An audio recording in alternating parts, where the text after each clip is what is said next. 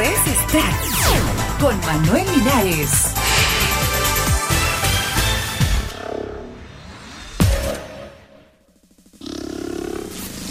Hola, soy Manuel Linares y te invito a sintonizar Manucast Live, el radio show del fin de semana en esta estación, en manucast.net y en simultáneo por FM a nivel nacional. No te pierdas la nueva temporada de Manucast Live este sábado 17 de abril aquí en manucast.net. Nos vemos. Para suscribirse a Manucast Live, revise las condiciones en manucast.net. Muy buenos días, estas son las noticias para hoy, martes 13 de abril del 2010. Moby en Lima. Moby junto a más de 60 personas entre músicos y staff técnico arribarán mañana para su concierto en Perú, el mismo que abrirá su gira Wait for Me por Latinoamérica.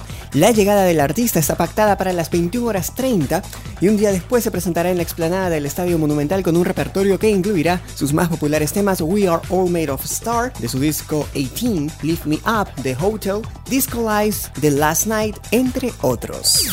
Julieta Venegas admite que fue un desastre como profesora de inglés. La cantautora mexicana Julieta Venegas admitió que antes de dedicarse a la música fue un desastre como profesora de inglés en México y malísima vendiendo ropa en San Diego, Estados Unidos. En una entrevista publicada hoy por el diario bonaerense Clarín, la artista defendió su derecho a mantener en reserva su vida privada. Sin embargo, aceptó que espera un hijo de un padre argentino. Mi vida fuera de lo musical no tengo que enseñársela a nadie, agregó.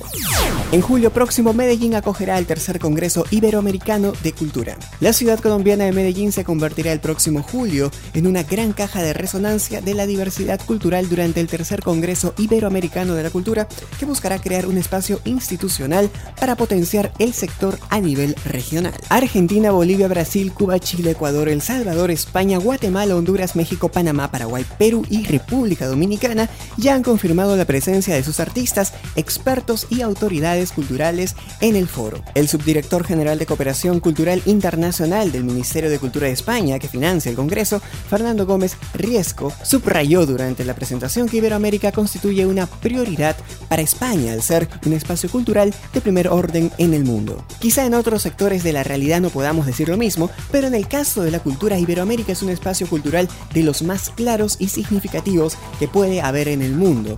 La música es quizá la expresión cultural más representativa de Iberoamérica como comunidad cultural, dijo. Hasta aquí, Extract Podcast y Noticias les informó Manuel Linares. Regresamos en cualquier momento.